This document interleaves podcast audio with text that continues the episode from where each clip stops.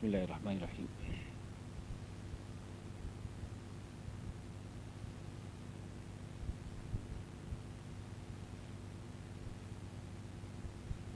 سیرت کے یہ واقعات جو مکی دور آپ کے سامنے بیان ہو رہا ہے، پچھلے ہفتے بھی درس ہوا تھا، لیکن آپ میں سے بہت سے لوگ بارش کی وجہ سے نہیں آ سکے تھے، تو ہمارے بعض رفقا کی رائے یہ ہوئی کہ ان کو آپ کے سامنے جو باتیں آئی تھیں مختصر سے وقت میں دوبارہ کچھ دہرا دیا جائے، تاکہ آپ میں سے اکثر لوگوں کا جو تسلسل ہے جہاں پر چھوڑا تھا ہم نے ایک ہفتہ پہلے، دو ہفتہ پہلے، حضور اقدس علیہ تسلیم پہلی بیعت عقبہ جو ہوئی ہے، 6 لوگ یہ سب سے آئے، مشکلات کا جو دور گزرا ہے وہ سب آپ کے سامنے گزر گیا، صحابہ کرام کے اوپر، حضور اقدس کے اوپر سب کچھ آپ کے سامنے بیان ہوا۔ طائف کے سفر سے حضور اقدس علیہ السلام واپس تشریف لائے، وہاں جو کچھ بھی سلوک آپ کے ساتھ کیا وہ سب باتیں آپ کے سامنے آ گئی تھیں۔ اس کے بعد حضور اقدس کا معمول تھا کہ آپ جو لوگ دور دراز سے حج کے لیے آتے تھے ان کے قبائل کے سرداروں کے پاس آپ جاتے، ان کے پاس اسلام کی دعوت پیش فرماتے، قرآن کریم کی دعوت کا خلاصہ ان کے سامنے رکھتے، درخواست کرتے ان سے کہ اسلام کو اپنی پناہ میں لے لیں، حضور اقدس علیہ السلام کو اپنی پناہ میں لے لیں۔ میں آپ سے عرض کر رہا تھا کہ آخر کیوں؟ حضور تو اللہ کے رسول ہیں اور اللہ کے مقرب بندے ہیں، ان سارے مراحل سے آپ کو کیوں گزارا گیا؟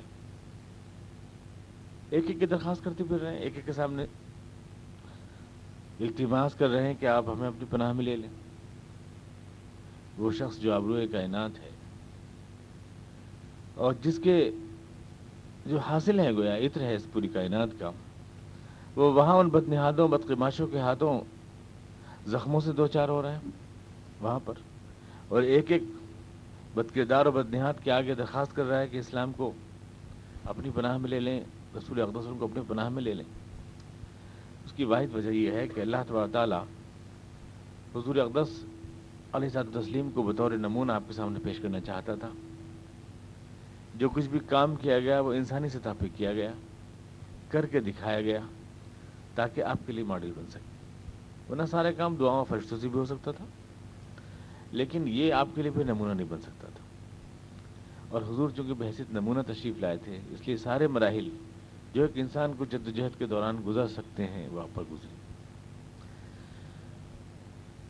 پہلا سال جو آیا بیعت عقبہ کا، اس میں 6 افراد بیٹھے ہوئے ہیں خاموش، حضور اقدس تشریف لے گئے اور وہاں قرآن کریم کی آیات اور اسلام کی تعلیمات آپ نے پیش فرمائیں،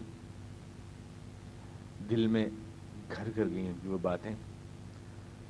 6 لوگوں نے حضور اقدس کے ہاتھ بیعت کا عہد کیا۔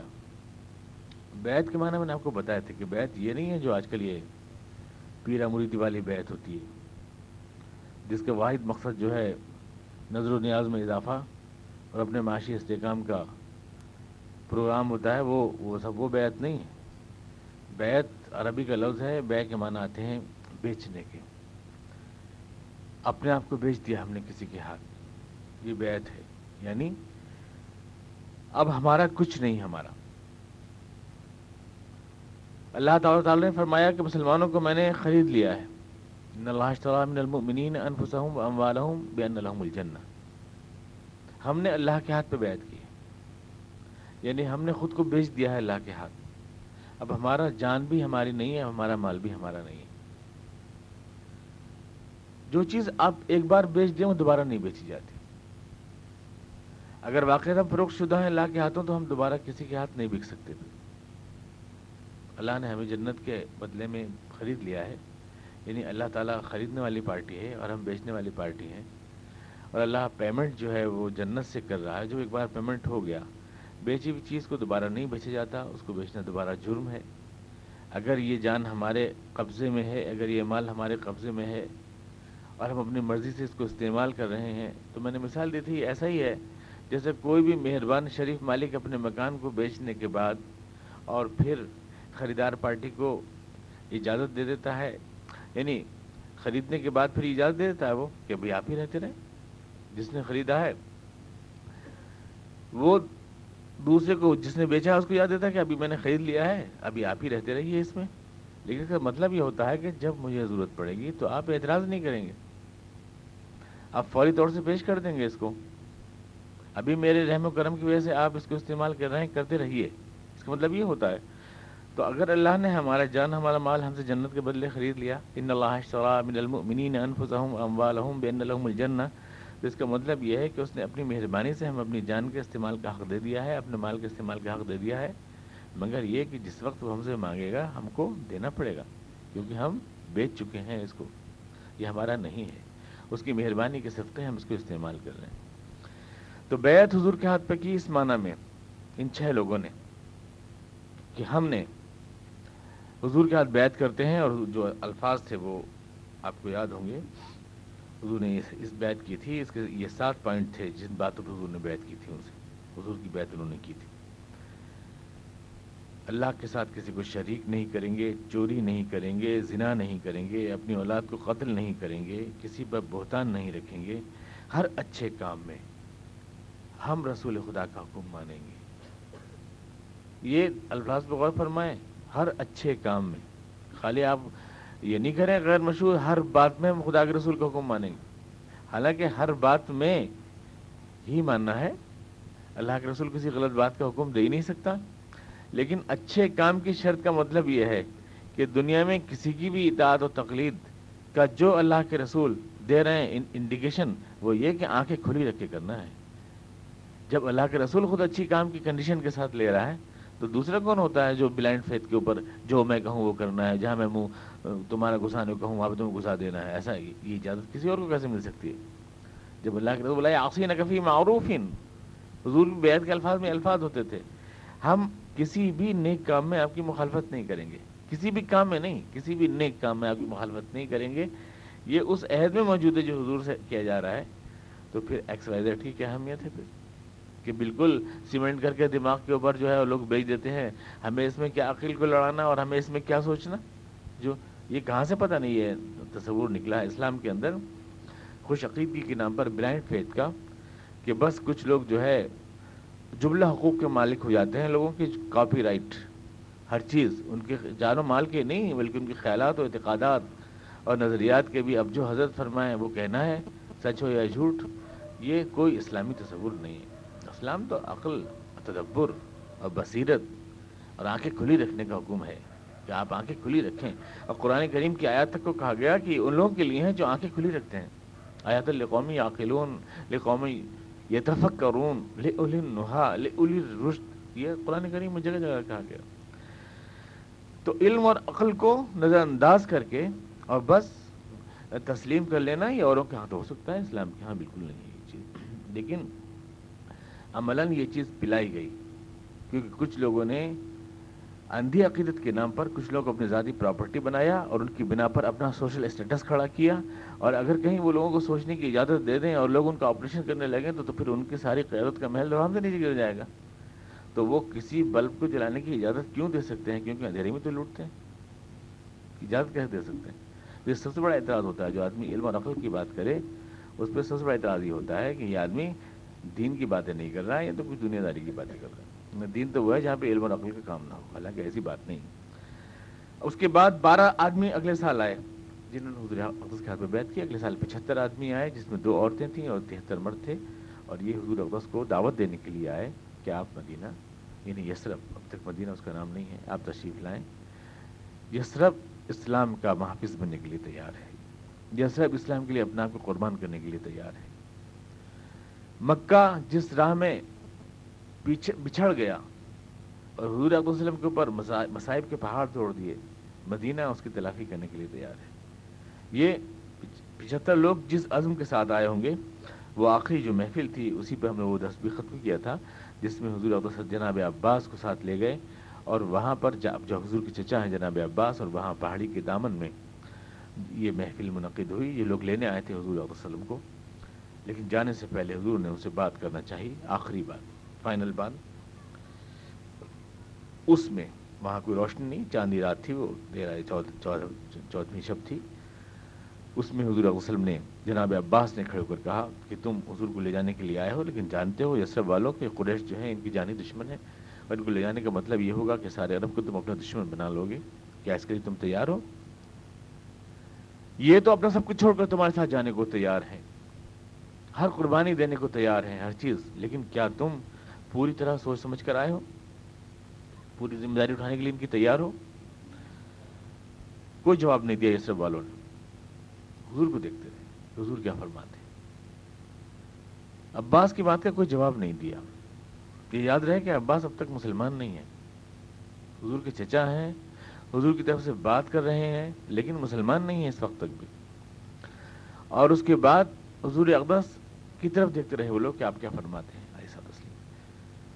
آپ نے فرمایا، حضور صلی اللہ علیہ وسلم نے قرآن کریم کی کچھ آیات تلاوت فرمائی، اور اس کے بعد فرمایا کہ تم لوگ مجھے لے جانے کے لیے تیار ہو، لیکن کیا تم میری حفاظت اس طرح کرو گے جیسے اپنے گھر والوں کی کرتے ہو، جیسے اپنے اولاد کی کرتے ہو، جیسے اپنی جان کی کرتے ہو، ایسا میری حفاظت کرو گے، میرے مشن کی، میرے ساتھیوں کی؟ اس کے اوپر کھڑے ہوئے برا ابن معروف جو سردار تھے قبیلے کے، انہوں نے کہا کہ عظم خدا کی وسلم، اولاد سے ہمارا خون کا رشتہ ہے، صرف ہمارے خاندان والوں سے ہمارا صرف ایک نسبی رشتہ ہے، لیکن یہ تو نظریاتی رشتہ ہے، یہ تو ایمان کا رشتہ ہے۔ ایمان کا رشتہ جو ہوتا ہے، میں نے کئی بار عرض کیا ہے، یہ خون کے رشتوں سے زیادہ ہوتا ہے۔ خون کے رشتے تو دغا دے جاتے ہیں، دھوکہ دے جاتے ہیں، آپ نے دیکھا ہوگا بھائی بھائی کے دشمن ہو جاتے ہیں۔ خون کے رشتے قابل اعتبار نہیں ہوتے۔ یہ ایمان کا رشتہ تو دل کا رشتہ ہوتا ہے، یہ سب سے مضبوط رشتہ ہوتا ہے دنیا میں، اور اس لیے اسلام دنیا کی برادری ہے، واحد برادری۔ دنیا میں ہم کہیں بھی ہوں، جو لوگ بھی اس کلمہ طیبہ سے وابستہ ہیں وہ ایک عالمگیر برادری ہیں، تمام دنیا میں کہیں بھی ہوں، اصل میں تو رشتہ یہی ہے، اور باقی رشتے دنیا میں سب جھوٹے رشتے ہیں، ان کا کوئی۔ حضور اقدس کا اپنا سگا چچا تو کھڑا جان کا دشمن بن کے، ابو لہب اور صہیب کہاں سے، روم سے آئے، اور بلال کہاں سے، حبشہ سے آئے، اور سلمان کہاں، فارس سے آئے، لیکن یہ جان قربان کرنے کو تیار ہیں۔ برابر کے دیوار میں جو گھر میں چچا رہتا ہے وہ جان لینے کو تیار ہے۔ یہ ہے خون کے رشتے کا اور ایمان کے رشتے کا فرق، یہ ایمان کا خون کے رشتے کا فرق۔ تو برا نے کہا کہ حضور، اولاد اور اپنا جان تو کیا شے ہے، ہم تو یا رسول اللہ آپ کے لیے ساری دنیا سے جنگ کرنے کا حوصلہ رکھتے ہیں، سب سے، یعنی سارے جذبات سے، سارے رشتوں سے۔ اور ابو الہاشم نے کہا کہ مگر ہم یہ چاہتے ہیں، اسلام بتایا ہمیں چھوڑیں گے تو نہیں، آپ چھوڑیں گے تو نہیں؟ حضور مسکرائے، حضور نے فرمایا کہ نہیں ابو الہاشم، اب تو قبر قبر کے ساتھ ہے اور خون خون کے ساتھ ہے۔ یعنی یہ سفر جو تحریک کا شروع ہوا ہے، یہ اب منزل مقصود تک جائے گا، واپسی کا کوئی سوال نہیں، پیچھے لوٹنے کا کوئی سوال نہیں۔ پھر اسد ابن زرارہ کھڑے ہوئے، یہ بھی قبیلے کے سردار ہیں، انہوں نے کہا کہ سوچ لو اچھی طرح سے، جیسے والو سوچ لو ایک بار پھر کہ تم اپنے بچوں کو، اپنے گھر والوں کو تلواروں پہ رکھ رہے ہو، پورے عرب کی بیچ میں چھوڑ کے چلے جاؤ، جیسے موسیٰ کی قوم کے لوگ چھوڑ کے چلے گئے، آئے عزم کر کے اور پھر کہہ کے چلے گئے کہ تم اور تمہارا رب کافی ہے اور ہم تو نہیں جا سکتے۔ ایسا نہیں ہونا چاہیے، اس وقت تو پلٹ سکتے ہو، فیصلے بدل سکتے ہو، پیچھے ہٹ سکتے ہو، آگے ایسی بات نہ ہو۔ لیکن تمام اہل یثرب نے بآواز بلند ایک ساتھ کہا کہ ہم خدا کی قسم کبھی نہیں چھوڑیں گے، ہم اپنے جان اور اپنے ایمان کا پورا حساب لگا کے آئے۔ یہاں پر حضور کو اس مشن کو درمیان میں نہیں چھوڑیں گے۔ مسلمانوں کو مکہ چھوڑ کے جانے کی اجازت دے دی حضور صلی اللہ علیہ وسلم نے، ایک ایک دو دو کر کے جانے لگے، سارا مکہ خالی ہو گیا، صرف حضور علیہ السلام رہ گئے، جناب علی مرتضیٰ رہ گئے، جناب ابوبکر صدیق رہ گئے، دو آپ کے یاران وفادار، ابو بکر صدیق رضی اللہ عنہ اور جناب علی مرتضیٰ رضی اللہ عنہ، بعد میں جن کے ماننے والوں نے اپنے آپ کو دو گروہوں میں تبدیل کر لیا، ایک دوسرے کا سر پھاڑنے لگے کہ یہ علی کے چاہنے والے ہیں یا ابوبکر کے چاہنے والے ہیں۔ لیکن مشکل کی اس گھڑی میں یہ دونوں حضور اقدس کے ساتھ تھے، جناب ابوبکر صدیق رضی اللہ عنہ اور جناب علی مرتضیٰ رضی اللہ عنہ، صرف یہ لوگ رہ گئے، باقی سارے مسلمان روانہ ہو گئے۔ وہ لوگ جو حبشہ جا چکے تھے ان کو بھی اجازت ملی کہ وہ بھی مدینہ آ جائیں، وہ بھی یثرب آ جائیں، جو اس سے پہلے آپ نے سنا تھا کہ وہ حبشہ کو ہجرت کر گئے تھے، وہاں سے بھی وہ منتقل ہو کے مائگریٹ ہو کے ادھر کو آ جائیں، یعنی یثرب کی طرف آ جائیں۔ یہ ہجرت کا پروگرام، کیونکہ ہجرت کوئی فرار نہیں تھا، اگر فرار ہوتا تو پھر حبشے والوں کو یہاں بلانے کی ضرورت نہیں تھی، یسرب وہ تو اپنی جگہ آرام سے اطمینان سے تھے۔ اسلام کے جو مخالفین اور مستشرقین ہیں وہ حضور اقدس کی اس ہجرت کو فرار سے تعبیر کرتے ہیں کہ حضور فلائٹ کر گئے، حضور جو ہے پلان کر گئے، بھاگ گئے، نعوذ باللہ من ذالک، مشکلات سے تنگ آ کر۔ لیکن یہ مشکلات سے تنگ آ کر بھاگنا نہیں تھا، بلکہ اسلام کے لیے ایک مرکز کی تلاش تھی۔ افراد تو تھے، قربانیاں بھی تھیں، لیکن کوئی زمین نہیں تھی اسلام کے پاس، کوئی جڑ نہیں تھی، اور جڑ جب تک کسی تحریک کے پاس نہ ہو تب تک اس کی شاخیں پھیلتی نہیں۔ اس لیے یہ ایک مرکز قوت کی تلاش تھی اسلام کے لیے، اور اس لیے اسلام نے اپنے سن کا آغاز سن ہجری سے کیا، یعنی سن کا آغاز جو ہے ہجرت کے موقع پر کیا، کیونکہ ہجرت اسلامی تاریخ کا وہ واقعہ ہے جہاں سے اسلام ایک موڑ مڑتا ہے اور تاریخ ایک طاقت کے روپ میں آتا ہے، اور اسلام نے اپنے اس ڈائیورژن کو جو تاریخ کا، اس کا انقلاب کا اور طاقت کا موڑ ہے، اس کو اپنی یاد بنایا اور وہاں سے اپنا سن شروع کیا۔ وہ ایام جو مشکل کے گزر گئے وہاں سے اپنا سن نہیں شروع کیا اسلام، بلکہ یہاں سے جب اسلام اقتدار کے دور میں آیا ہے اور مدینے میں جا کر ایک پورا اسلامی نظام قائم کیا ہے، تب سے اسلام نے اپنا سن شروع کیا۔ تو مسلمانوں کو جانے کی اجازت مل گئی، مشرکین مکہ بھاگ گئے، حضور اقدس صلی اللہ علیہ وسلم اگر چلے گئے تو یہ تو مسئلہ کھڑا ہو جائے گا۔ یثرب جو ہے ایک بڑا حساس مقام ہے، شام اور یمن کو جانے والے سارے تجارتی راستے وہاں پہ کٹتے ہیں، اگر وہ مسلمانوں کے قبضے میں آ گیا تو ہماری ساری بین الاقوامی تجارت جو ہے وہ ختم ہو جائے گی، جس کے بل پر ہم لوگ زندہ ہیں اور سب کچھ کرتے ہیں، اس لیے یہ واقعہ ہونا نہیں چاہیے، اور حضور اقدس صلی اللہ علیہ وسلم کو تو یہاں سے نکلنے دینا نہیں چاہیے، کیونکہ اگر یہ نکل گئے تو وہاں پر اسلام کا ایک مرکز تعمیر ہو جائے گا۔ چانچہ اسی رات ایک مشورت، کفار مکہ کی ایک میٹنگ جس میں سارے سردار اکٹھا ہوئے کہ کیا کیا جائے، یہ ہوئی دارالندبہ میں، جو انہوں نے ایک عمارت سی بنا رکھی تھی جہاں پہ بیٹھ کے وہ مشورہ کرتے تھے، ان کی پارلیمنٹ تھی، اس میں جا کر کے یہ مشورہ ہوا کہ کیا کیا جائے، اور اسلام کی اس طاقت کو روکنے کے لیے کون سی اسٹریٹجی اپنائی جائے۔ وہاں پر قرآن کریم نے اس کو لفظ سازش سے تعبیر کیا ہے، سازش، حضور کے خلاف سازش کی گئی، وَإِذْ يَمْكُرُ بِكَ الَّذِينَ كَفَرُوا، قرآن کریم نے یہی لفظ بولا ہے، سازش کا لفظ بولا ہے، اور یہاں سے اس بات کا صاف اشارہ ہے یہ سازش تو اس کے خلاف بھی ہوتی ہے جس کی سچائی اور امانت کا اعتبار دشمنوں کو بھی ہو۔ یہ فلسفہ ہمارے خلاف سازشیں اس لیے ہوتی ہیں کہ ہم کردار سے محروم ہو گئے، اور ہم جھوٹے اور مکار ہو گئے، اور ہم سچ نہیں بولتے، اور ہم دیانتدار نہیں رہے، کردار ہمارے خراب ہو گئے، اس لیے دنیا ہم سے بدگمان ہو گئی، اس لیے ہمارے خلاف سازشیں کرنے لگی، اور اگر ہم آ جائیں عمل والے راہ پہ تو دنیا سازشیں چھوڑ دے گی ہمارے خلاف۔ یہ فلسفہ اس لیے غلط ہے کہ یہ سازش تو اس کے خلاف ہو رہی ہے جس سے بڑھ کر عمل والا دنیا میں کوئی بھی نہیں ہے، یہ ان لوگوں کے خلاف ہو رہی ہے جن سے بڑھ کر کردار اس آسمان کے نیچے، اس زمین کے اوپر کسی کا دیکھا نہیں گیا، اس سے بہتر انسان کبھی اس زمین کے اوپر آئے نہیں، ان کے خلاف اور تمام انبیاء کرام کے خلاف یہ سازشیں ہوئی ہیں ان کی طرف سے۔ تو صاف ظاہر ہے کہ سازش کا دار و مدار کردار پر نہیں ہے، کردار کی بنا پر نہیں ہے کہ کردار ان کے گرے ہوئے تھے، یا جھوٹے تھے، یا دیانتدار نہیں تھے، یا مکار تھے، ایسی بات نہیں ہے۔ یہ تو میں پورے دعوے کے ساتھ کہتا ہوں کہ جہاں تک کردار کا سوال ہے، اس گئی گزری حالت میں بھی مسلمان دنیا بھر کے ساری قوموں سے بہتر کردار رکھتے ہیں، ہمارا کردار آج بھی سب سے بہتر ہے، ہم اپنے ایمان، اپنے عقیدے، اپنے اخلاقیات، اپنی سماجیات کے اعتبار سے سب سے بہتر ہیں، آج بھی ہم سب سے بہتر ہیں، ہمارے دشمنوں کو بھی اس کا اعتراف ہے، کتنے بھی ہم گر جائیں، لیکن دیکھیے ہم جو ہے اپنے بڑوں کا احترام کرتے ہیں، ہمارے ہاں عورت کو گھر میں بیٹھ کر عزت سے روٹی کھلائی جاتی ہے، عورت کو جو ہے نمائش کا اشتہار نہیں بنایا جاتا، ہم ان سے کمائی نہیں کراتے، حلال کمائی لا کے ان کو گھر میں دیتے ہیں، ہماری ماں ہمارے گھر کو پورا چلاتی ہے، ماں کی عزت ہم کرتے ہیں، اور ماں ہی پورے گھر کی مالک ہوتی ہے۔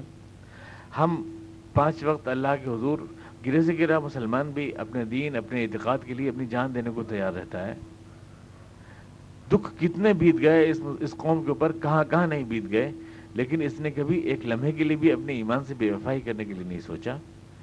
ایسے آج بھی ہم کہتے ہیں سب سے کردار والی قوم ہے، اب بھی بہتر قوم ہے، ہر مصیبت، ہر دکھ میں ہم آج بھی اپنے شاعر اپنی ملت کے وفادار ہیں. ہم تو بہت اچھی قوم ہیں. آج بھی ہاں بہت خرابیاں ہمارے اندر آئیں, لیکن کمپیئر کر کے دیکھو اوروں سے تو بہت اچھے ہیں ہم. اتنی اخلاقی خرابیاں ہمارے اندر نہیں. ہمارے بہویں باورچی خانوں میں اسٹوپ پھٹنے سے نہیں مرتی. ہم میخانوں میں جا کے شراب کا شغل اتنی تعداد میں نہیں کرتے. ہم حرام کمائی اس طرح نہیں کھینچتے. اب بھی کمپیئر کریں, ہم اس طرح سے نہیں لوٹتے جتنے یہ دیش پریمی لوٹتے ہیں. اس دیش کو اتنا نہیں, ہم نہیں لوٹتے اس طرح سے. ہم کردار کے اعتبار سے ہر سطح پر اب بھی ان سے بہتر ہیں. اس لیے دنیا اگر ہم سے الرجک ہے تو اس لیے نہیں کہ ہم کردار میں گرے ہوئے ہیں, کردار میں تو ان سے بہتر ہیں ہم. دنیا ہم سے اگر الرجک ہے تو اسی بنیاد پر جس بنیاد پر محمد رسول اللہ سے الرجک تھی. یہ کوئی بہت بڑا معمہ نہیں ہے جس کو سمجھانے کی ضرورت پیش آئے, لیکن یہی پوائنٹ ہے جس کو ہمارے وائز بڑے گلا پھاڑ پھاڑ کے کہتے ہیں مسلمان ایسا ہو گیا ویسا ہو گیا اور یہ ہو گیا اور کیڑوں بھری لاش ہے, اس میں کوئی خوبی نہیں ہے اور اس لیے سب کچھ ہو رہا ہے. اور ذرا سا کردار میں تبدیلی کرے تو سب جو ہے اس کے پیروں میں گر جائیں گے اور لا الہ الا اللہ پڑھ لیں گے. یہ جو ایک فلسفہ بنایا گیا ہے نا, یہ نقلی, کم سے کم انبیاء کرام کی تاریخ تو اس کی تصدیق نہیں کرتی. جو کچھ بھی انبیاء کرام پہ بیت گئی تو حضور کے خلاف سازش ہو رہی ہے. اور سازش یہ کہ کیا کریں, آپ کو نکال دیں, قتل کر دیں, جلا وطن کر دیں یا قید کر دیں. ویزیم قربک الذین کفروا لیثبتوک او یقتلوک او یخرجوک. کچھ لوگوں نے کہا کہ آپ کو جیل میں ڈال دیں, زنجیروں میں بند کر دیں, زنجیروں میں ڈال دیں. لیکن دوسرے لوگوں نے کہا کہ نہیں, ان کے ساتھی جو چلے گئے ہیں یثرب وغیرہ یا حبشہ وغیرہ, جاں باز جنگجو ہیں, چھڑا کے لے جائیں گے ان کو, اس سے کچھ نہیں ہوگا. کچھ لوگوں نے کہا کہ انہیں نکال دیں یہاں سے, عرب سے نکال دیں. لیکن دوسرے لوگوں نے کہا کہ جب جائیں گے دوسری جگہ تو ان کی زبان میں وہ تاثیر ہے اور ان کے کردار میں وہ جادو ہے اور ان کی شخصیت میں وہ مقناطیس ہے کہ تو پھر لوگوں کو اکٹھا کر لیں گے اور اکٹھا کرنے کے بعد پھر ایک طاقت بن جائیں گے, اس لیے ان کو جلا وطن کرنا بھی بہتر نہیں ہے. تو پھر ابو جہل نے یہ رائے دی کہ ہر قبیلے سے ایک جوان چن لو اور چننے کے بعد سب یک بارگی حملہ کرو ایک ہی بار میں, اور جب کہے کوئی کہ کس نے کیا ہے شہید تو ہر ایک اپنے اوپر لے کے ہم نے کیا ہے, تاکہ ان کا خاندان سارے عرب سے لڑنے کی ہمت نہ جٹا سکے. ہر آدمی اپنے اوپر لے کے ہم نے کیا ہے, ہر قبیلے کا سردار, اور سب ایک ساتھ یک بارگی ایسا کریں. اس کے بعد تھک ہار کر ان کے خاندان 100 اونٹ لینے پر راضی ہو جائے گا, جو عرب کی ریت تھی. ہم ان کو 100 اونٹ چندہ کر کے دے دیں گے اور یہ جھگڑا ختم ہو جائے گا. تو اس رائے کو سب نے پسند کیا اور یہ بات طے ہو گئی. جس رات کو یہ سارے مشورے ہو رہے ہیں اسی رات کو رسول خدا علیہ السلام کو یہ سب جانے کی اور مکہ چھوڑنے کی ہدایت اللہ کی طرف سے ملتی ہے. ٹھیک اسی رات جس رات آپ کے خلاف یہ مشورے ہو رہے ہیں, اور آپ ٹھیک دوپہر میں جناب ابوبکر صدیق کے گھر پہنچتے. تیز تڑکتی دھوپ کے اندر ابوبکر صدیق کے گھر کا دروازہ کھٹکھٹایا اور پہنچے, اور پہنچنے کے بعد آپ نے خاموشی کے ساتھ ابوبکر کو بلایا باہر رضی اللہ عنہ اور کہا کہ لوگوں کو پاس سے ہٹا دو. جناب ابوبکر صدیق رضی اللہ عنہ نے ارشاد فرمایا کہ یہاں تو صرف عائشہ ہیں اور اسما ہیں, بیٹیاں ہماری ہیں اور کوئی نہیں ہے. حضور آپ فرمائیں کیا بات ہے. آپ نے فرمایا کہ ابوبکر, اللہ نے مجھے مکہ چھوڑنے کی اجازت دے دی. خوشی سے بیتاب ہو گیا ابوبکر صدیق رضی اللہ عنہ اور کہا کہ یا رسول اللہ, کیا آپ کے ہم رکاب رہوں گا میں, کیا میں آپ کے ساتھ رہوں گا اس سفر میں؟ آپ نے فرمایا کیوں نہیں ابوبکر, تم تو ہمارے ساتھ رہو گے. ابوبکر صدیق رضی اللہ عنہ کو یہ مقام بلند جوتا ہوا کہ آپ رفیق فی الغار ہیں, رفیق غار ہیں حضور اقدس صلی اللہ علیہ وسلم کے, اور ہر دکھ سکھ میں ساتھ ہیں. اصل میں یہ وہ مقام ہے, جو یہ اعزاز ہے جو کسی کی بھی حصے میں نہیں آیا, کسی کی بھی حصے میں نہیں آیا. کون اندازہ کر سکتا ہے ابوبکر کے مقام کا, ان کی رفعت کا. کچھ بد نہاد و بدبخت ان کا نام بے حمیتی و بے غیرتی کے ساتھ لیتے ہیں, لیکن ظاہر ہے کہ جس کو رسول خدا صلی اللہ علیہ وسلم نے کہا ہو کہ اگر میرا کوئی دوست دنیا میں ہوتا اللہ کے علاوہ تو وہ ابوبکر ہوتے, دنیا میں میرا خدا کے سوا کوئی دوست نہیں. آپ نے ارشاد فرمایا وَلَوْ كُنْتُ مُتَّخِذًا خَلِيلًا غَيْرَ رَبِّي لَاتَّخَذْتُ أَبَا بَكْرٍ خَلِيلًا. اگر میں اپنے رب کے علاوہ دنیا میں کسی کو اپنا دوست بناتا تو یقین ابوبکر کو بناتا. کتنا عظیم جملہ ہے جو رسول خدا صلی اللہ علیہ وسلم نے جناب ابوبکر صدیق رضی اللہ عنہ کے لیے ارشاد فرمایا. اور اس کے بعد جو پورے سفر میں ساتھ رہے, اس ہجرت کے سفر میں ساتھ رہے, ہر نازک مرحلے میں حضور اقدس کے ساتھ رہے, تو ظاہر بات ہے کہ کوئی بدبخت اور ایمان سے خالی دل ہوگا جو ان کے مقام اور ان کی عظمت کا اعتراف نہ کرے گا۔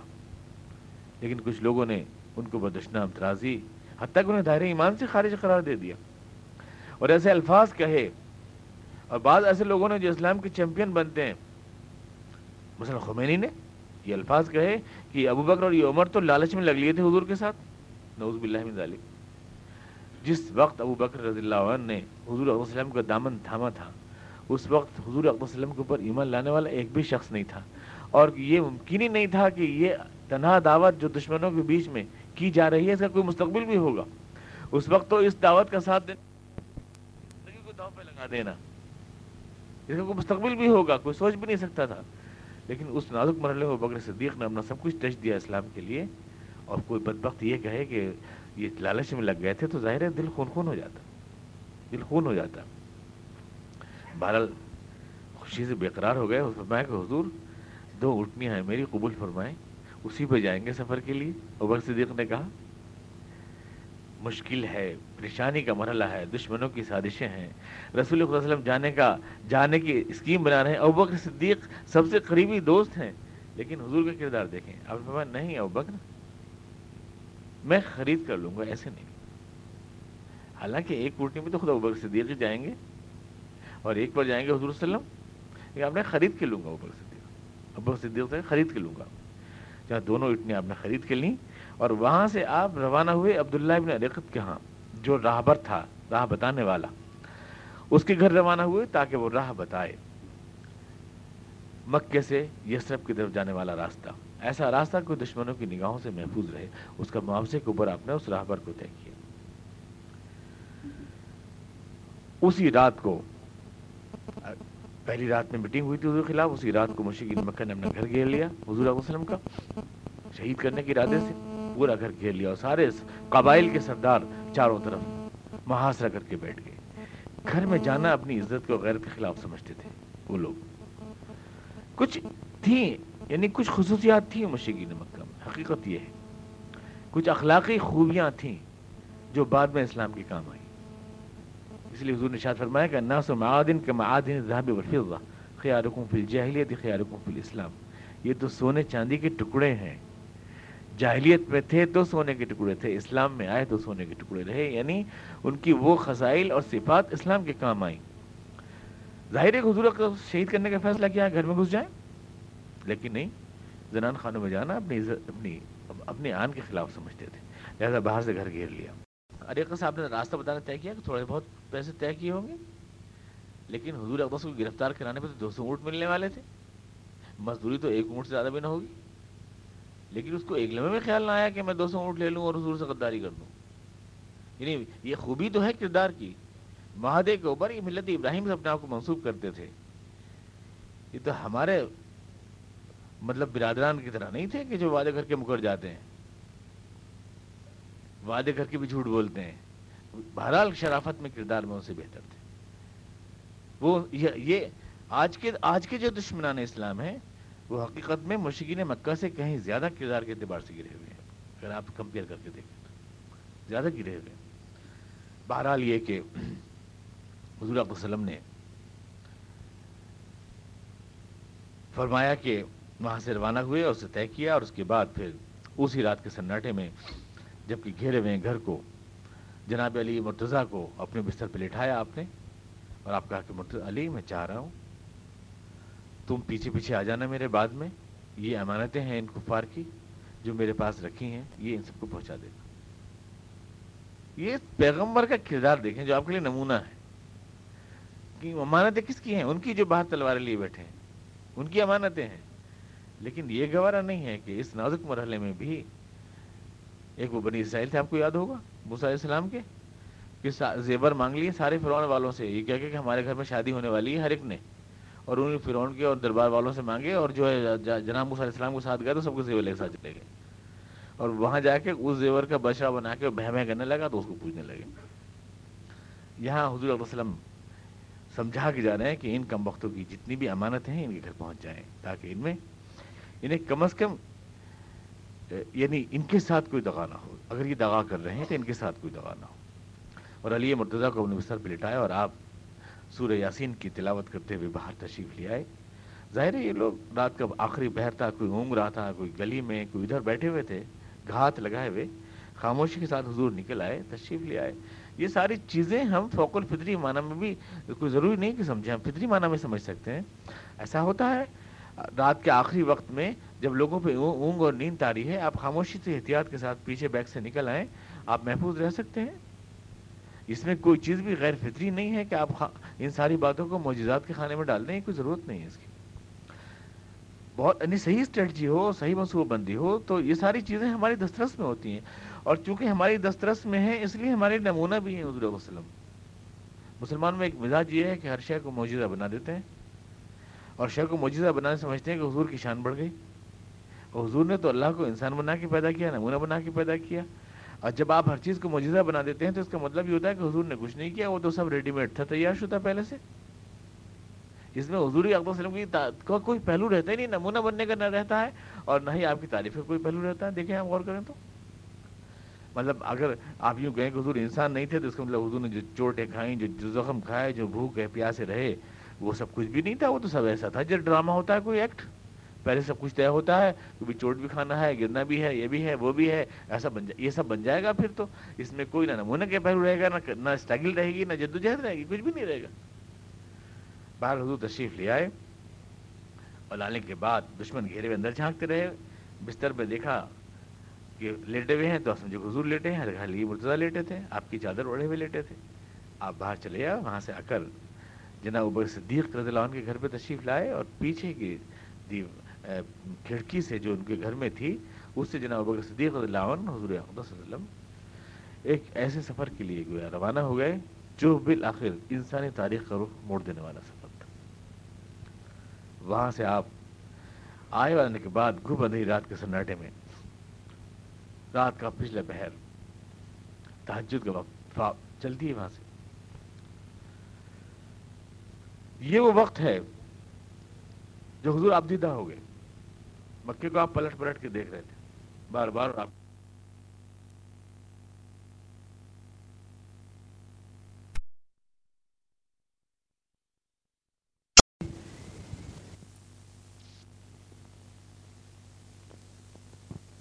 دے سکتے ہیں یعنی اپنا سب کچھ موڑ کر، اپنا کیریئر داؤ پہ لگا کر، اپنے جذبات، اپنے رشتے، اپنی محبتیں، اپنی اپنائیتیں، سب کچھ چھوڑ کر کے اندھیرے میں چھلانگ لگا سکتے ہیں اپنے مشن کے لیے یا نہیں.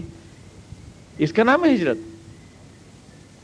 اور جب تک یہ اسپرٹ عام نہیں ہوتی لوگوں میں، اور جب تک یہ مظاہر عام نہیں ہوتے اپنے مشن کے لیے سارے جذبوں سے منہ موڑ لینے کا، یہ جذبہ، یہ دیوانگی جب تک اس قوم میں پیدا نہیں ہوتی، اسلام کے غلبے کے خواب دیکھے نہیں جا سکتے. دنیا میں کسی بھی مشن کو حاصل نہیں کیا جا سکتا اس جذبے کے بغیر، کوئی نہیں حاصل کر سکتا. چنانچہ آپ دیدہ ہوئے. وطن کو سارے لوگ ماں کہتے ہیں، یہ تو ایسی ماں تھی جس سے حضور کو کوئی شفقت نہیں ملی، صرف آنسوں کے تحفے ملے، ساتھیوں پر آفتیں ٹوٹ گئیں، کچھ بھی نہیں. کیا معلوم یہ مسجد حرام کی مینار سے جھانکتے ہوئے دوبارہ کبھی دیکھنا نصیب بھی ہوں گے نہیں، مٹی پکڑ رہی ہوگی آپ کو، اس لیے آپ کی آنکھوں میں آنسو آئے، ایک فطری احساس کے تحت آئے. اور آپ نے کہا مکے کو مخاطب کر کے کہ قسم خدا کی میں تجھے مکہ کبھی بھی نہیں چھوڑتا اگر تیرے رہنے والے مجھے یہاں سے نکال نہیں دیتے. یہ آپ نے ارشاد فرمایا. کچھ لوگوں نے اس کو دوسرے سیاق میں استعمال کیا ہے، یعنی ایک خاصی سیاسی معنی میں استعمال کیا، حالانکہ یہاں کی یہ سیاسی معنی نہیں ہے، یہاں تو وہ فطری محبت ہے جو انسان کو اپنی گلیوں سے ہوتی ہے، اور وہ حضور وسلم کے الفاظ میں آئی، آپ کی آنکھوں میں آنسو بن کے آئی. ظاہر ہے کہ اس سرزمین میں خدیجہ کو دفن کیا تھا آپ نے، یہاں پر سمیہ دفن تھی، یہاں حارث دفن تھے، یہاں علی اور فاطمہ کی قلقاریاں گونج رہی تھیں، یہاں کتنے لوگوں نے آپ سے آپ کا دامن پکڑا اور اس کے بعد قربانیاں دی تھیں آپ کے لیے، اپنا گھر بار چھوڑا تھا. اس سرزمین سے کتنی یادیں، کتنے جذبے وابستہ تھے، اس لیے آنسو آئے آپ کی آنکھوں میں. اور اس کے بعد آپ وہاں سے روانہ ہوئے الٹی سائیڈ میں، یعنی آپ کو جانا تھا شمال کی طرف، آپ جنوب کی طرف روانہ ہوئے، اسٹریٹجی تاکہ دشمنوں کو آپ کو پتہ چل نہیں سکے. اور اس طرح سے وہ ان پہاڑیوں کے اوپر جس میں آپ کے پیر بھی زخمی ہو رہے تھے، ابوبکر صدیق نے کاندھے پہ بٹھا لیا. جناب عمر فاروق بتاتے ہیں کہ دو فرماتے ہیں کہ دو نیکیاں ابو بکر صدیق کی ایسی ہیں کہ زندگی کی ساری نیکیاں میں ان پہ نچھاور کر سکتا ہوں. ایک یہ کہ ہجرت کی شب میں حضور اقدس کو جب اسلام کے لیے نازک وقت تھا اپنے کاندھوں پہ اٹھا کے لے گئے تو آپ کے پائے مبارک پہ کوئی چوٹ تک نہ لگے. یہ نازک وقت تھا اسلام کے لیے. اگر اس روز ہجرت کی اسکیم ناکام ہو جاتی تو آج اسلام کی آج دنیا کی تاریخ دوسری ہوتی. دنیا کی جغرافیہ دنیا کی ہسٹری بدل گئی.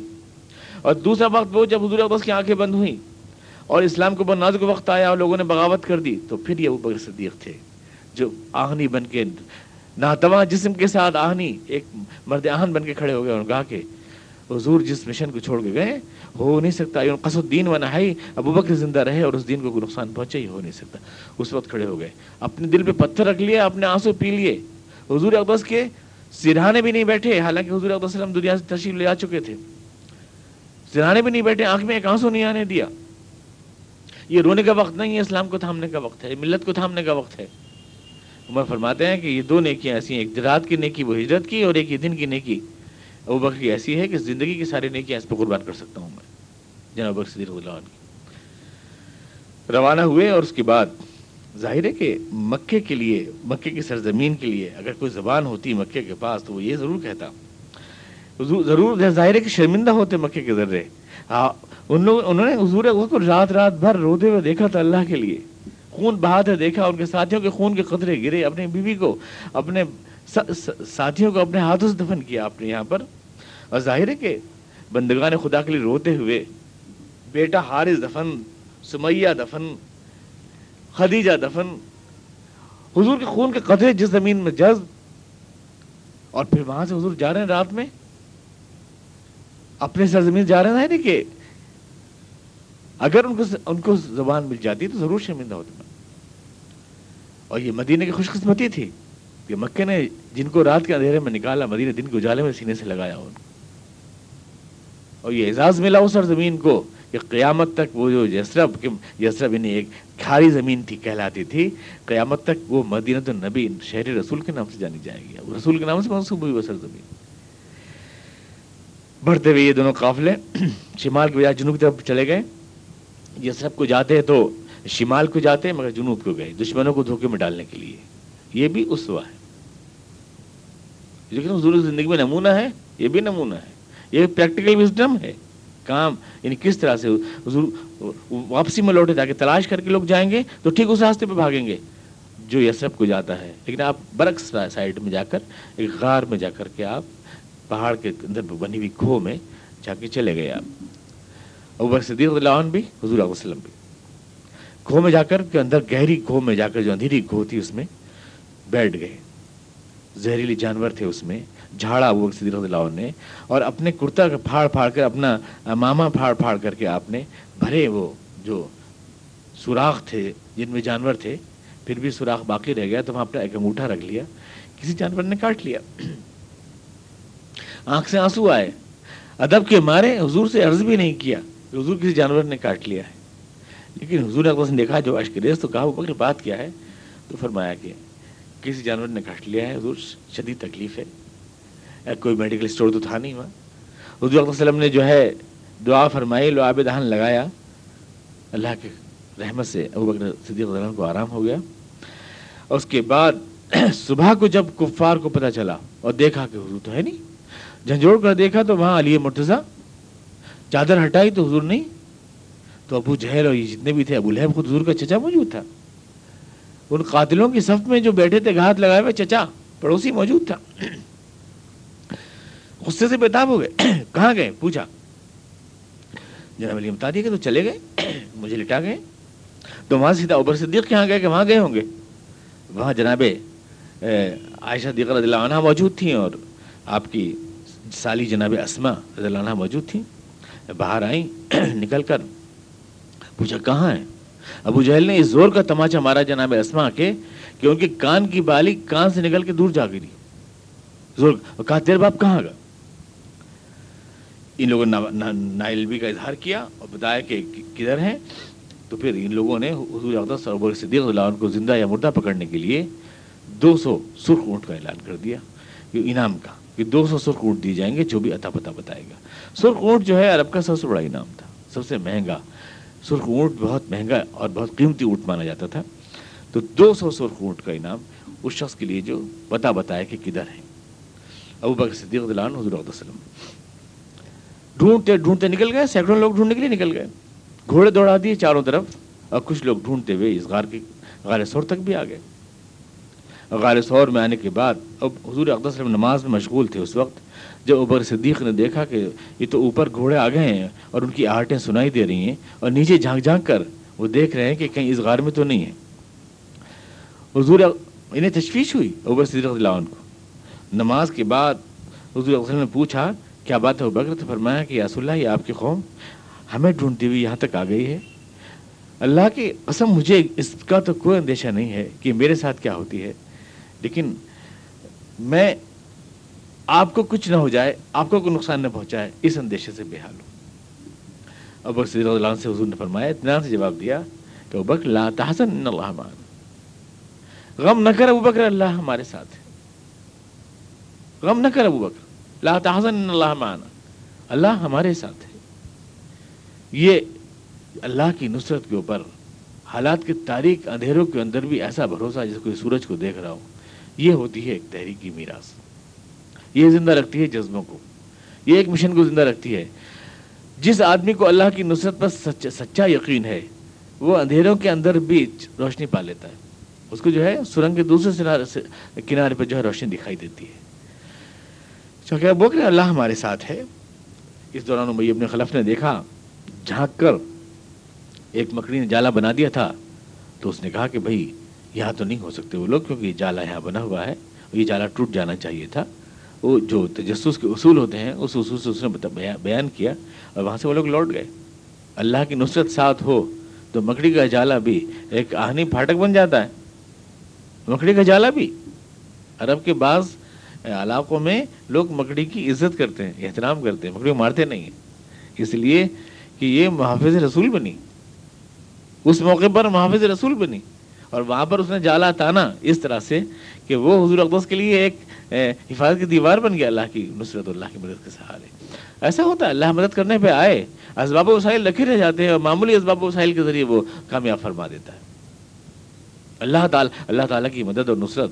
ہمیں تو بھروسہ نہیں ہے نا, بتوں سے تجھ کو امیدیں, خدا سے نا امیدی, مجھے بتا تو صحیح اور کافری کیا ہے. بتوں سے تجھ کو امیدیں, خدا سے نا امیدی, مجھے بتا تو صحیح اور کافری کیا ہے. چنانچہ وہ لوگ واپس چلے گئے. اب اس کے بعد 3 دن آپ وہاں رہے اس غار میں, 3 روز تک. ابو بکر صدیق اللہ عنہ جناب حضور صلی اللہ علیہ وسلم 3 روز تک اس غار میں رہے, اور شکل یہ رہی کہ جناب اسما آ جاتی تھیں کھانا لے کر, ٹہلتی ہوئی گھومتی ہوئی نکل آئیں. اچھا کافی دور ہے مکے سے, لیکن بکریاں چرانے کے بہانے یا کسی بھی بہانے باہر نکل آئیں اور کھانا دے کے چلی لے کر وہیں بیٹھ گئیں غار ہی میں چھپ کر. پھر کچھ دیر کے بعد بھائی عبداللہ آتا تھا, اور آنے کے بعد تمام جو ہے دن بھر کی پوری بتاتے تھے, دن بھر کی جو رپورٹ تھی آن کے عبداللہ غار میں دیتے تھے کہ آج کیا کیا ہو رہا ہے, کفار کیا اسکیمیں بنا رہے ہیں, کدھر سے آپ کو تلاش کیا جا رہا ہے.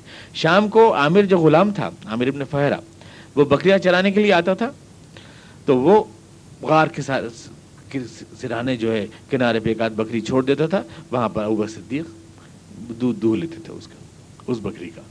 اور پھر یہ لوگ رات گئے واپس ہوتے تھے اس طرح کہ عامر ابن فہرہ تو آگے آگے ہوتا تھا, اب انہیں عبداللہ اور یہ اسما تو آگے آگے ہوتی تھی, اور ابن فہرہ پیچھے پیچھے ہوتا تھا, اور ان کے قدموں کے نشان بکری کے قدموں کے نشانوں میں مٹ جاتے تھے تاکہ کوئی تلاش نہ کر سکے. کتنی یہ اسٹریٹجی, حکمت عملی, دشمنوں کی نگاہوں سے محفوظ رہ کر کامیاب ہو جائے یہ سفر ہجرت, یہ سارے سب حضور صلی اللہ علیہ وسلم بتا رہے ہیں, رہنمائی دے رہے ہیں, اور یہ سب چیزیں اسوہ ہیں جو آپ کو حضور سے سیکھنی چاہیے. اب اس کے بعد 4تھی رات عبداللہ ابن رقیت کی اونٹنی آ گئیں حضور صلی اللہ علیہ وسلم کو لے جانے کے لیے, اور آپ نے وہاں پر اسما الوداع کہنے کے لیے آئی تھیں جو سالی ہیں حضور صلی اللہ علیہ وسلم کی, اپنے باپ جناب ابو بکر صدیق رضی اللہ عنہ اور اپنے آقا جناب محمد مصطفیٰ علیہ السلام. جاتے وقت کمر کا پٹکا کھولا جو پیچھے باندھ لیتی ہیں خواتین, ناشتہ باندھنے کے لیے کچھ میسر نہیں تھا, تو اپنی کمر کا پٹکا کھول کر اس کے 2 ٹکڑے کیے, دھجیاں باندھی اور اس میں ناشتہ باندھ کر کے دیا.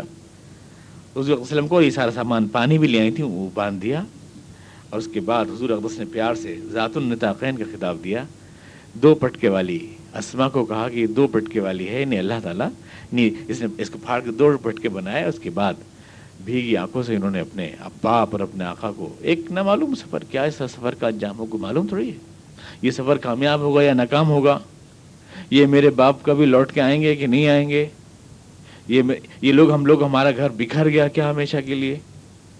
بس ایک بھیگی آنکھوں سے الوداع کہا, اور یہ دونوں اونٹنیاں رات کے آخری پہر میں ساحل سمندر کی طرف جو راستہ جاتا ہے لگا ساحل سے دھیرے دھیرے قدم بڑھانے لگیں, اور اس طرح سے یہ مختصر سا قافلہ یثرب کے سفر پر روانہ ہوا جس نے بالآخر انسانی تاریخ کا رخ موڑ دیا اس رات کے آخری پہر میں.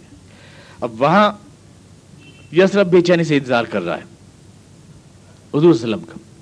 لوگ جو ہیں قبائل کے اعلان کر باہر راستوں پہ کھڑے ہو جاتے ہیں کہ حضور تشریف لا رہے ہیں, مقام رابغ تک پہنچ رہے حضور صلی اللہ علیہ وسلم, اور وہاں حضرت العقبہ نامی چٹان پہ لوگ آ کے بیٹھ جاتے ہیں. یعنی یثرب میں بہت اونچی چٹان ہے, وہاں سے دیکھتے ہیں دور سے کہ حضور تشریف لا رہے ہیں, اب آنے والے ہوں گے. آپ کو چلے ہوئے کئی دن ہو گئے, لیکن آپ کے 3 دن تو وہاں نکل گئے غار میں, اس لیے ابھی آپ پہنچے نہیں مقام رابغ تک. آپ پہنچے تھے مکے سے جو مدینے کو جاتا ہے, آپ نے دوسرا راستہ اپنایا تھا, پھیر کا راستہ اپنایا تھا تاکہ یہ مشرکین دریافت نہ کر سکیں. تو پھیر کے راستے سے آپ رابغ کے قلعے سے لگے جو ساحل سے لگا جاتا ہے ادھر سے آپ جا رہے تھے. رابغ کے سردار سراقہ ابن جاشم کو بھنک مل گئی کہ وہ جن کا انعام ہو رہا 200 اونٹ کا وہ تو ادھر سے نکل رہے ہیں, اس راستے سے ہمارے قلعے کی دیوار سے لگ کر کو جانے والے سڑک جو ہے اس پہ نکل کے جا رہے ہیں. بس وہ تو کھل گیا کہ میرے 200 اونٹ ہو گئے, اب تو 200 اونٹ. وہ فوراً نکل کر آیا, اور ابھی رابغ کے قلعے کے قریب حضور آئے تھے ابھی قریب کہ وہاں سے سراقہ نے دیکھ لیا یہ 2 اونٹنی سوار آ رہے ہیں, وہ نہ ہو وہی لوگ ہیں یہ جن کے اوپر 200 اونٹ کا انعام ہے. بس گھوڑا لے کر کے گرفتار کرنے کے لیے تیزی سے دوڑتا ہوا اور بھاگا چلا آیا. ابوبکر صدیق رضی اللہ عنہ جو ہے چوکن نہ ہو کے چاروں طرف دیکھتے چلتے ہی تھے سفر میں. عامر ساتھ تھے, عامر ابن فہرہ, عبداللہ ابن وہ جو اونٹنی کا راہبر تھا وہ ساتھ تھا. ابوبکر صدیق پیچھے پیچھے چل رہے تھے راستہ دیکھتے ہوئے کہ پیچھے کوئی آ تو نہیں رہا, اور حضور علیہ وسلم اپنی اونٹنی پہ سوار تھے تو دیکھا کہ بھاگا چلا آ رہا. نیت سے بھاگ گئے کہ یہ خبر دینے کے لیے انفارمر کی حیثیت سے یہ حضور کو گرفتار کرنے کے لیے آ رہا ہے, حضور کے تعاقب میں آ رہا ہے.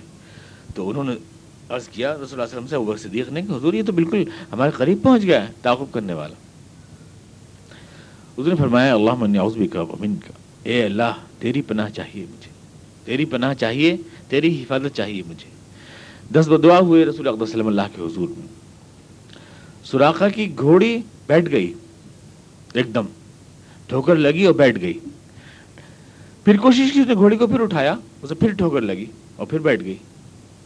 اس سے سراقہ نے یہ شگن لیا کہ خدا نہیں چاہتا کہ میں ان کو گرفتار کروں, بار بار ٹھوکر لگتی ہے اور میری گھوڑی بیٹھ جاتی ہے. ہیبت بیٹھ گئی اس کے دل میں اور سمجھ گیا کہ خدا محمد صلی اللہ علیہ وسلم کو میرے ہاتھ سے محفوظ رکھنا چاہتا ہے, اور پکار اٹھا وہیں سے کہ میں سراقہ ابن جاشم ہوں, قبیلہ رابغ کا, یہاں کا رابغ سردار ہوں, میں یہاں کا رئیس ہوں, یہاں کا, آپ کی پناہ میں آنا چاہتا ہوں. وہاں سے چیخا حضور کو مخاطب کر کے میں آپ کی پناہ میں آنا چاہتا ہوں, میں صرف یہ بتانا چاہتا ہوں کہ آپ کے پیچھے بے شمار لوگ آ رہے ہیں آپ کو تلاش کرتے ہوئے, اور آپ ان سے ہوشیار ہو کے جائیں, آپ کو نقصان پہنچانا چاہتے ہیں وہ لوگ, اور انہوں نے آپ کے لیے 100 اونٹوں کا انعام کر دیا ہے, 200 اونٹوں کے انعام کا اعلان کر دیا ہے.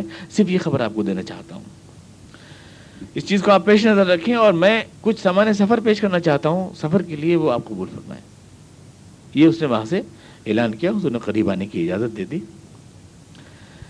اور آپ نے فرمایا کہ سراقہ پھر اگر یہ بات ہے تو تمہارا کام یہ ہے کہ تم کھڑے ہو جاؤ اور پیچھے سے آنے والے لوگوں کو روکتے رہو کہ وہ ہمارے تعاقب میں نہ آئے, یعنی ان کو مس گائڈ کرتے رہو, ان کو دوسری راہ پہ ڈالتے رہو, وہ ہمارے راہ سے انہیں ہٹاتے رہو, تمہارا کام یہ ہے.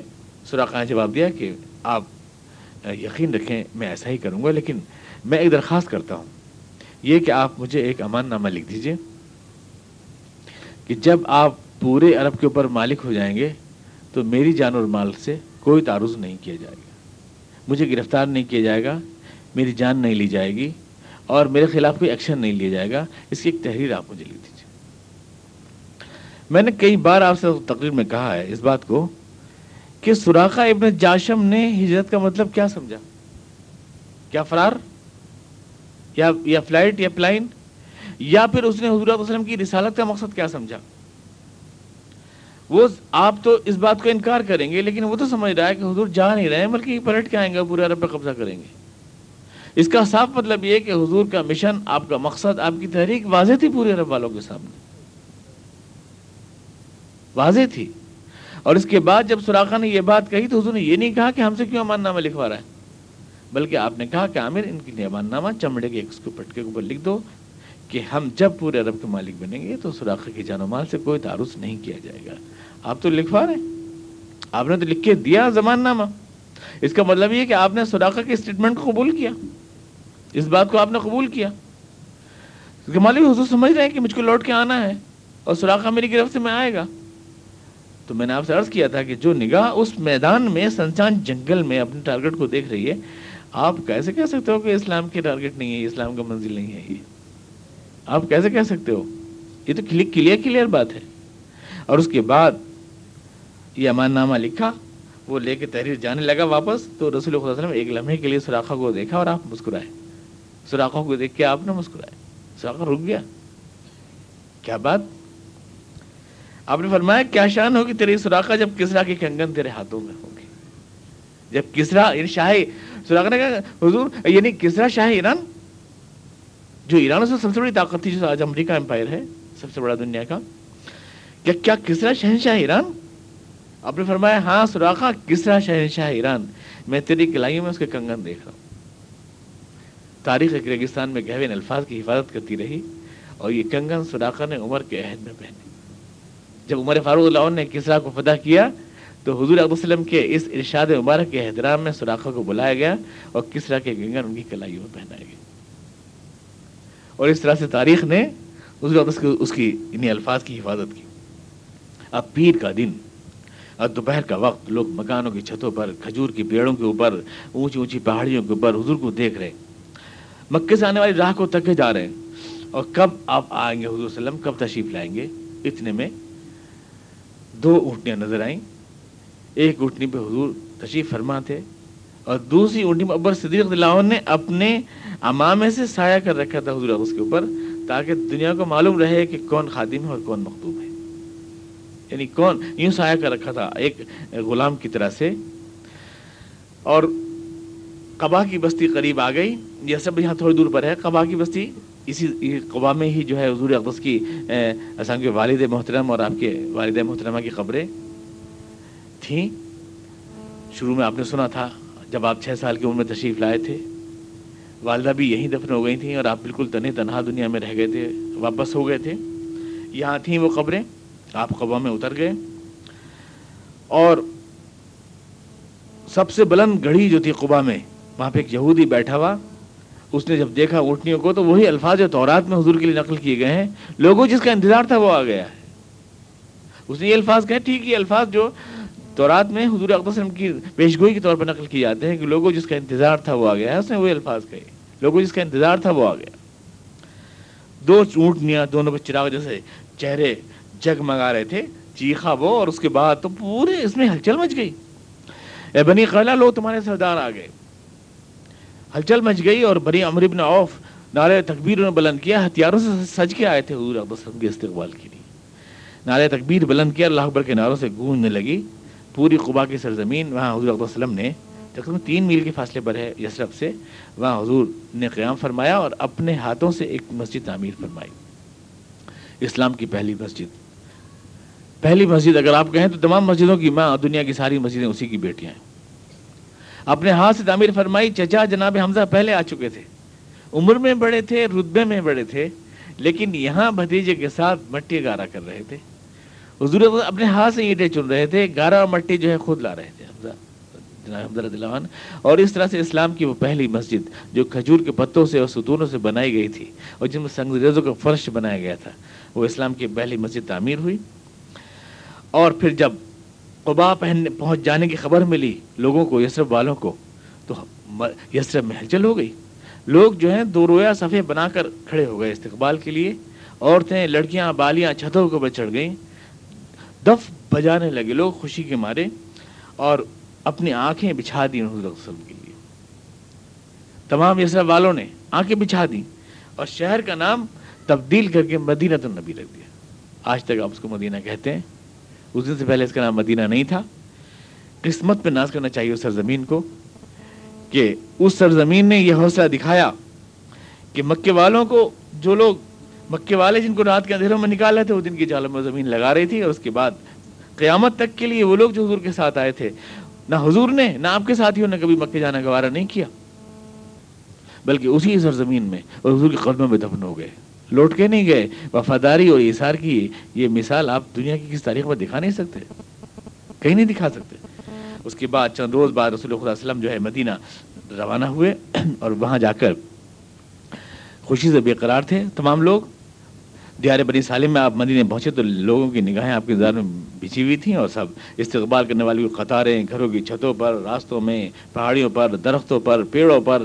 اور اس کے بعد لوگ دیکھنے کے لیے ٹوٹے پڑ رہے تھے. اللہ اکبر کی نعرے کی آوازیں, اور گا رہی خواتین, یہ لڑکیاں گا رہی تھیں, نحن جوار من بنی نجاری یا حبذا محمد بن جاری, ہم بنی نجار کی لڑکیاں ہیں, اے محمد صلی اللہ علیہ وسلم ہم ایک پڑوسی کی حیثیت سے آپ کا استقبال کرتے ہیں, یہ انہوں نے کہا. یا وہاں عورتیں گیت گا رہی تھیں, طلع البدر علینا من ثنیات الوداع وجب الشکر علینا ما دعا اللہ داعی ایھا المبعوث فینا جئت بالامر المطاع جئت شرفت المدینہ مرحبا یا خیر داعی. یعنی ہمارے پر ایک چاند نکلا ہے ودا کی گھاٹیوں سے. جب کسی کو ودا کرنے جاتے تھے تو ایک پہاڑی تھی, وہاں تک ودا کرنے جاتے تھے. حضور وہیں سے نکل کے آئے, انہی گھاٹیوں سے جہاں لوگ رخصت کرنے جاتے تھے. تو کہا کہ جہاں سے لوگ ودا کرنے جاتے ہیں وہاں سے ہمارے لیے چاند نکلا ہے, اور ہمارے پر شکر واجب ہے جب تک بھی دنیا میں دعا مانگنے والے موجود ہیں. وجب الشکر علینا ما دعا اللہ داعی. اے رسول, جو ہمارے لیے رسول بن کے آئے, آپ ایک ایسے شہر میں آئے جو آپ کی ہر بات پر سر تسلیم خم کرے گا. جئت بالامر المطاع. اس شہر کو آپ نے عزت دی ہے, آپ کا آنا ہمارے سر آنکھوں کے اوپر ہے. یہ سب وہاں کے لوگ جو ہے بے قرار تھے اور آپ کے استقبال کے لیے اللہ اکبر کے نعرے لگا رہے تھے. اور اس طرح سے اسلام کی تاریخ ایک نئے موڑ پہ مڑ رہی تھی. ایک اقتدار, ایک طاقت کا دور, وہ جو مغلوبیت کا دور تھا, مظلومیت کا دور تھا, ایک نئی تاریخ کے دور میں اسلام داخل ہوا. یہاں پر اس وقت کی مدنی مکی زندگی کا اختتام ہو جاتا ہے اور مدنی زندگی یہاں سے شروع ہوتی ہے. سیرت کا یہ پروگرام جو شروع کیا تھا ربیع الاول کی مناسبت سے, یہ کچھ ہفتے کھنچ گیا, اور اب یہ ممکن نہیں ہے کہ مکی زندگی بھی آپ کے سامنے پیش کی جائے, چونکہ اصل زندگی جو حضور کی سیرت کی, جدوجہد کی, اسٹرگل کی ہے, وہ مدینہ میں ہی جا کر اسلام کی اصل چہرہ اور اصل زندگی طلوع ہوتی ہے. لیکن اب ایک چیپٹر اس کا ہو گیا ہے, یعنی آپ کے سامنے مکی زندگی حضور علیہ وسلم کی آ گئی ہے, اور انشاءاللہ حسب معمول ہم درس کا جو سلسلہ تھا اس کو اگلے ہفتے سے شروع کر رہے ہیں. بہرحال اس تمام سیرت میں جو ایک پیغام ہے خاص طور سے نوجوانوں کے لیے, اسلام ظاہر ہے کہ اپنے آپ کو اس دن کیسے یاد رکھنا چاہتا ہے جب وہ غلبہ اور تسلط کے دور میں داخل ہوا. یہی ایک پوری ہجرت کا پیغام ہے حقیقت میں, اور اس لیے سن ہجری اس دن سے شروع ہوتا ہے جب یہ ساری تاریخ ظلم کی اور جب کی ختم ہو گئی اور اسلام ایک شان و شوکت کے دور میں آیا. یہ ہجرت کا پیغام ہے, اور یہ پیغام صرف نوجوان سمجھ سکتے ہیں. آپ یاد رکھیں کہ کوئی آواز نہیں اٹھے گی اور کوئی بھی ساتھ نہیں دے گا, لیکن صرف نوجوان میں یہ طاقت ہوتی ہے کہ نوجوان خواب بھی دے سکتا ہے اور ان کی تعبیر بھی تلاش کر سکتا ہے. اس دور میں سب سے بڑا مسئلہ میرے نزدیک یہی ہے کہ مسلم نوجوان کے اندر اسلامی جذبہ اور اسلامی حرارت پیدا کی جائے, اس کی آنکھوں سے حیا چھین رہے ہیں لوگ اسٹارٹ کلچر کے ذریعے, ٹی وی کے ذریعے, فوش پروگراموں کے ذریعے, کسی کتاب کے ذریعے نہیں. ہمارے نوجوان جو ہم سے روٹے یا یہ مادہ پسند تہذیب میں گئے تو اس لیے نہیں کہ کوئی کتاب پڑھ کے وہ گمراہ ہوئے تھے, بلکہ ہماری آنکھیں چکا چوند کر دی انہوں نے اپنی ننگی تہذیب کے ذریعے. ہمارے سینے جذبات سے, حرارت سے خالی ہو گئے. ہمارے پاس یہ آخری نسل ہے جو اب ہے. یہ اب یاد رکھیں, اگر اس نسل کو ہم مسلمان بنا کے نہیں رکھ سکے تو آئندہ نسل کی کوئی گارنٹی نہیں ہے. آخری ہے یہ اچیومنٹ, اگر ہم اس کو پکڑ لیں, روک لیں, اس نسل کو مسلمان بنا کے روک لیں ایمان کی حرارت سے, تو اگلی نسل کے ہم مسلمان رہنے کا خواب دیکھ سکتے ہیں. تو آپ آخری نسل ہیں. آپ کے دل میں ایمان کا جذبہ اور حرارت برقرار رکھنا یہ سب سے پہلا مشن ہونا چاہیے کسی بھی اس کے لیے. آپ کے مسائل کا حل پالیٹکس میں, سیاست میں, مادھاڑ میں, نعرے بازی میں نہیں ہے. آپ کے مسائل کا حل, آپ کے مسائل کا حل یہ ہے کہ آپ کے دل, آپ کے آنکھیں مسلمان ہو جائیں اللہ کے لیے رونا سیکھ جائیں اور دل اس ذات پاک سے وابستہ ہو جائیں حقیقی معنی میں، جو آپ کے لیے رہبر بن کے آیا ہے محمد مصطفیٰ علیہ الصلوۃ والسلام. حقیقت میں ہمارے سب سے بڑا محسن ہیں، ہمارے ماں باپ سے زیادہ. ہمارے ماں باپ تو خالی ہمارے وجود کا ذریعہ بنتے ہیں، وہ تو ہماری ہدایت کا ذریعہ بنے ہیں، وہ تو اس دنیا میں چند دن کے لیے بہانہ بنتے ہیں. انہوں نے تو ہمیں آخرت کی راہ دکھائی ہے جو کامیابی کی راہ ہے. حقیقت تو یہ کہ ہماری آنسو، ہمارے خون کی ایک ایک قطرہ ان کی امانت ہے، اور اس امانت کو حفاظت کرنا اور آنکھوں میں اور دل میں اس لوح کو باقی رکھنا، میں سمجھتا ہوں یہ پہلا مشن ہے جو مسلمان کے قوم کا ہونا چاہیے. اللہ تعالیٰ ہمیں اس کی توفیق عطا فرمائے. اللہم صلی علی محمد و علی آل محمد کما صلیت علی ابراہیم و علی آل ابراہیم، اللہم بارک علی محمد و علی آل محمد کما بارکت علی ابراہیم و علی آل محمد. ربنا انا ظلمنا انفسنا ولم تغفر لنا وترحمنا لنکن من الخاسرین. سبحان ربک رب العزت عما یصفون وسلام علی المرسلین. ایک اعلان سن لیجیے. ایک اعلان یہ ہے کہ جو